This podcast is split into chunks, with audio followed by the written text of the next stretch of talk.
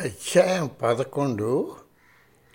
గురుదేవులు ఇంకొక రహస్యాంశం తీవ్రమవ్వడం. ఆశ్రమంలో మేము ఉండగా జరిగిన ఒక స- ఒక సంఘటన. గురుదేవుల పుట్టుపూర్వతాలు ముఖ్యంగా ఆయన వయస్సు రహస్యాన్ని ఊహించి చెప్పే విధంగా చేసింది.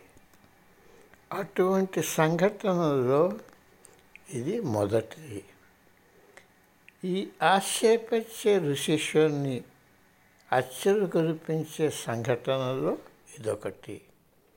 కానీ ఎప్పుడూ కూడా ఆయన గురించి మేమే సమాధానానికి నిర్ధారణకు రాలేకపోయాం. గురుదేవుడు ఒక రోజున రష్పాల్ మల్హోత్రా జెఫ్రీ గణేషన్ అలట్ రఘు నన్ను తారకేశ్వర ఆలయానికి వెళ్ళమన్నారు. హిమాలయాల్లో ఆయన తిరుగాడిన సమయంలో గురుదేవులు బస చేసిన ప్రదేశాల్లో అది ఒకటి. ఆ దేవాలయం స- సహా ఆ దేవాలయం మహాశివునికి అంకితమైంది.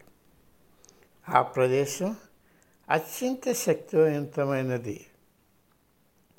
పునీతనమైనది కావడం వల్ల ఆఖరకు అక్కడ ఉన్న చెట్లకు కూడా వివేకం తెలివి సమాచార సేకరణ ఉన్నదని ఆయన మాకు తెలిపారు. అది పర్వత శిఖరంలో ఉంది.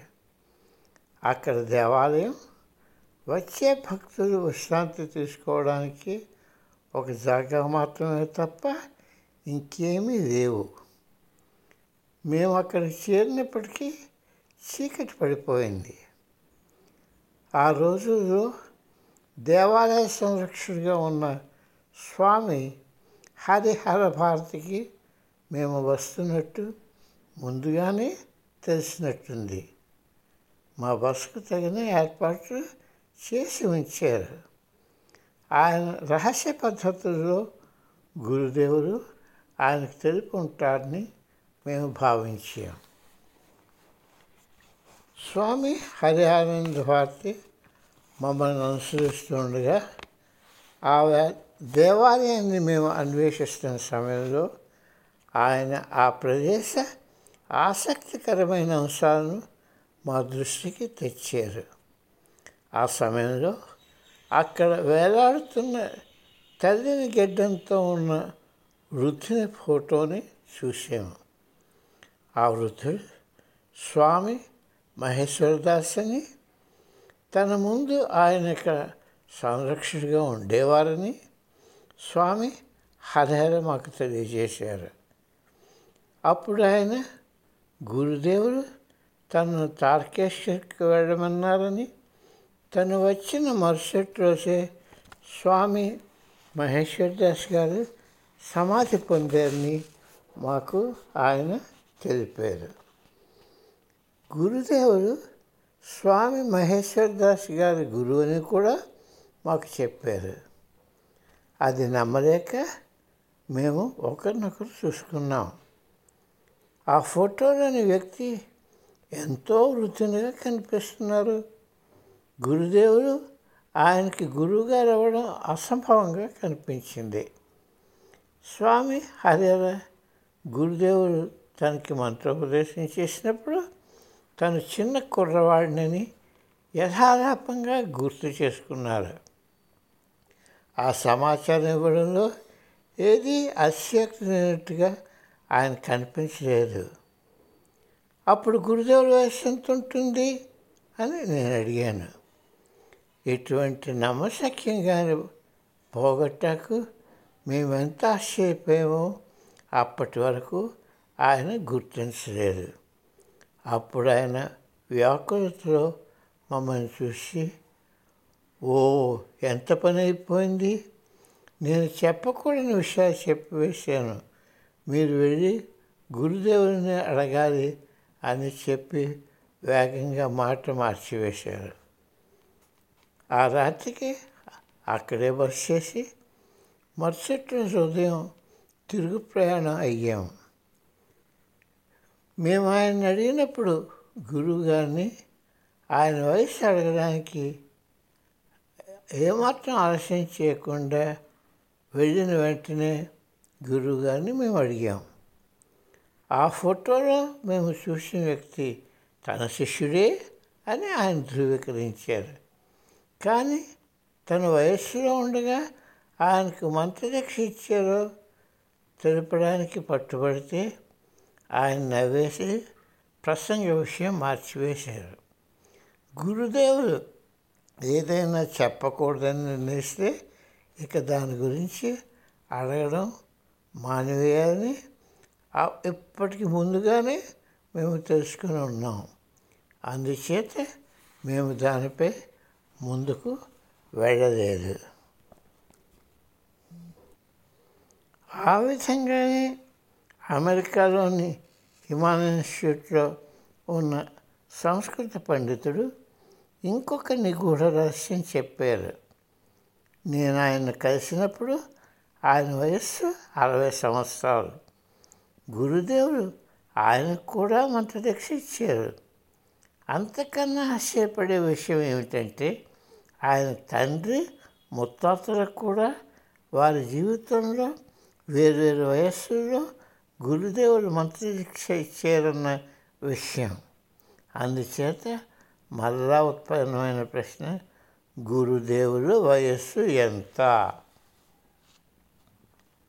ఈ దిగ్భం కలిగించే విషయాలకు నేను ప్రసిద్ధిగాంచిన యోగులు పరహంస యోగానంద గారి ది ఆటోబయోగ్రఫీ ఆఫ్ యోగి చదివినప్పుడు మరొకటి చెప్పబడ్డాలి పంతొమ్మిది వందల యాభై రెండవ సంవత్సరంలో తన దేహాన్ని వీడిన యోగి తన గురువుగారు పద్దెనిమిది వందల ఎనభై ఐదు పంతొమ్మిది వందల ముప్పై ఆరు మధ్య కాలంలో జీవించిన యుక్తేశ్వర గిరి గారని తెలిపారు.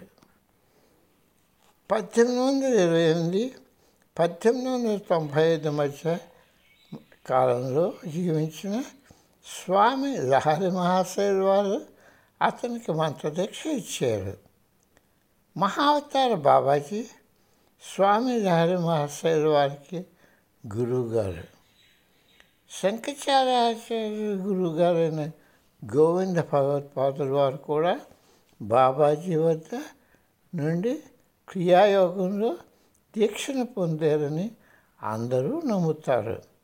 అయినప్పటికీ బాబాజీ గురించి తెలిసిన జీవిత వాస్తవాంశాలు ఆయన పేరు కుటుంబం జన్మస్థలం పుట్టిన తేదీ ఏమీ లేవు. ఆ సాంప్రదాయంలో అది ముగ్గురు గురువుల తరాలకు సంబంధించింది. వాళ్ళందరూ మానవ జీవిత పూర్తి కాల పరిమితి అంతా జీవించిన వారే. ఆ సాంప్రదాయపు మొదటి గురువుగారు అయిన బాబాజీ గురుదేవుల గురువుగారు ఒక సమయంలో సమకాలికులే అనే అర్థం స్ఫురించేటట్టు తెలుపబడ్డాలి మాకు అర్థం కావడం లేదు. వాటిని అర్థం చేసుకోవడం అంగీకరించడానికి మాకు కష్టమైపోతున్నది. తన పుస్తకంలో పరమహంస యోగానందుల వారు ఋషులు వారి వయస్సు పెరుగుదలను వాయిదా వేయగలరని వారు తలుచుకున్న వయస్సులో నిరోధకంగా ఉండగలరని విశదీకరించారు.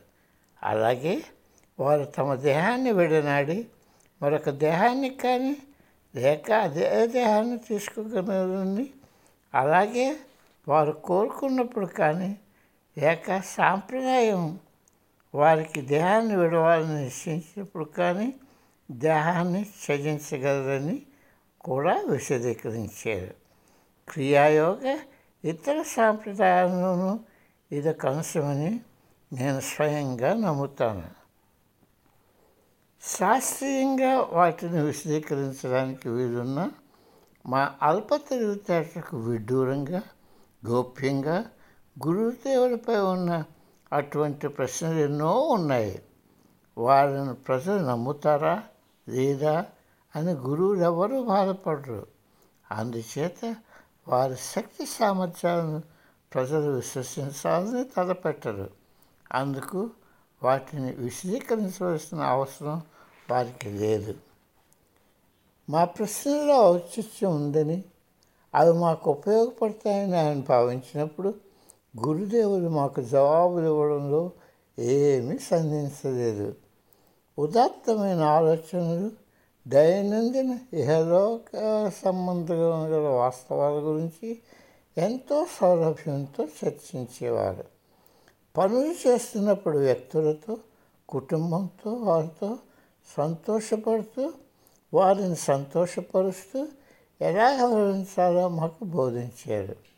ఆయన ఈ జీవితాంశాల్లో చిక్కుకొనకపోయినా ఆయన సలహాలు ఎల్లప్పుడూ అర్థవంతంగా ఉండేవి. మాకు దేనిపైన అనుమానాలున్న ప్రశ్నలకి ఆయన సమ్మతించేవారు. నువ్వు నీ దైనందిన జీవితంలో సుఖంగా జీవించగలిగితే అప్పుడు నీవు ఆధ్యాత్మిక సత్యాల గురించి అన్వేషించవచ్చు. లేకపోతే అటువంటి విజ్ఞానం నిరుపయోగం అని మమ్మల్ని ముందుగానే హెచ్చరించారు. మా సమావేశాలన్నీ సంవిధానంగా ప్రణాళికాబద్ధంగా కాక తాత్కాలికంగా జరిగేవి. మాకున్న ప్రశ్నలకు జవాబులు ఇవ్వాలని మాకున్న అనుమానాలు భయాలను తొలగించి వేయాలన్నదే ఆయన ఉద్దేశం మా ప్రశ్నలన్నీ మాకున్న సమయాన్ని కనబరిచేవి. వాటికి జవాబులు పుస్తకాల్లో దొరకవచ్చును. పుస్తకాల్లో దొరికినా అవి శబ్దాడంబరంతో మేము వాటి సారాంశాన్ని గ్రహించలేనంతగా ఉండేవి. ఆయన దృష్టాంతరూపంగా ఇచ్చే వివరణలు సూటిగా ఉంటూ అనుమానాలు తొలగిపోయేవి.